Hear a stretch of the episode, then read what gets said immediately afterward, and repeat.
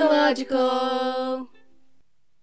Hey, I'm Abbie. And I'm Josie. And this is Simply Technological. Welcome to another episode.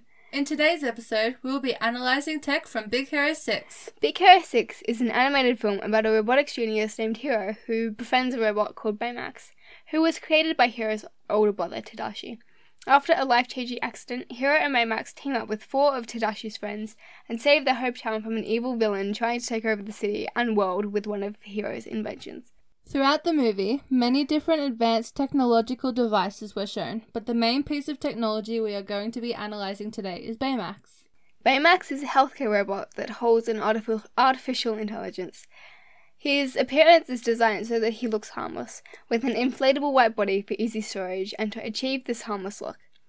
With a simple scan, he can detect health statistics and, given a patient's level of pain, can treat nearly any ailment. Baymax is also programmed with 10,000 different medical procedures and has been designed to hold medical equipment such as defibrillators equipped in his hands and an antibacterial spray that is dispensed from his fingers. His body is also equipped with a heating system that warms anyone around him or who has contact with him. At the current time, there are there are a lot of robots in real life that practically anyone could get their hands on. But robots like Baymax could be a few decades away from becoming a real- reality because he is so advanced. If we were to go about making a robot like Baymax, or Baymax himself, there are many components we have to think about. We would need to figure out a way for the robot to be safe near people and not malfunction or injure anyone. The body part of Baymax has been worked on by many scientists for years already. Soft robots are currently in development and could soon possibly exist.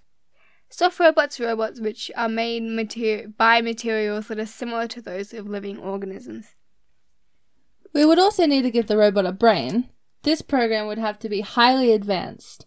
It would need to contain all the code to make the robot actually function. It would need to talk to the mechanical side of the robot, see and tell what's going on, and make good decisions based on everything it knows.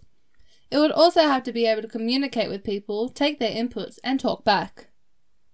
Baymax's body has a slot in his chest where a few storage chips can be inserted. This stores all of the all of the information he needs, such as the medical procedures mentioned earlier. This chip would have all the code needed for this, but is a, a different code to the brain. He primarily has his healthcare chip installed, but it can be inter- interchanged or inserted alongside any other programming chip he would need or that you would want. The medical chip that is inserted into Baymax's chest would also need to have an advanced program because it needs to be able to communicate with the rest of the body alongside the brain program. It needs to be able to detect what is wrong with the person and give the right medical treatment in a quick time. Baymax is a highly advanced robot that is a few decades ahead of our time. Although scientists are working on prototypes of him, they are very far from becoming complete and functional as a Baymax type robot would require a lot of hard work. We encourage discussions in the comment section based on what we have spoken about and what we haven't, and we'll try to be involved as much as we can. We hope you enjoyed this episode of Simply Te- Technological. This was Abbie. And Josie. See, See you next, episode. episode.